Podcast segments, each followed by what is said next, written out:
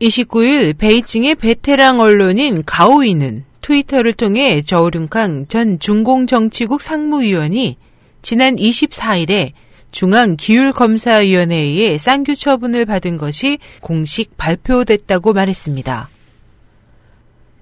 이에 대해 가오이는 나는 다른 사람에게서 들은 것인데 이 소식이 비교적 믿음직하다고 생각해 트위터에 발표했다고 말했습니다.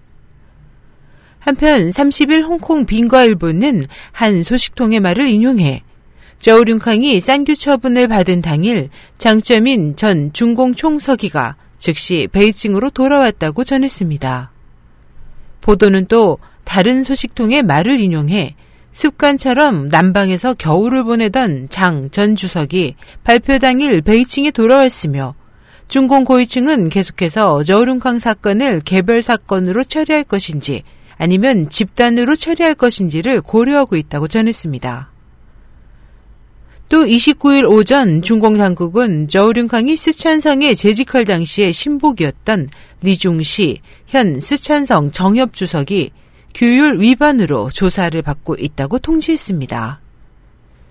2000년부터 2002년까지 스촨성 위원회 비서장에 재직하던 리중 씨는 당시 스촨성석이었던 저우륜캉의 친밀한 도당 중 하나였습니다. 리 씨의 조사로 저우륜캉의 스촨성 인맥 인물들은 거의 숙청된 것으로 보입니다.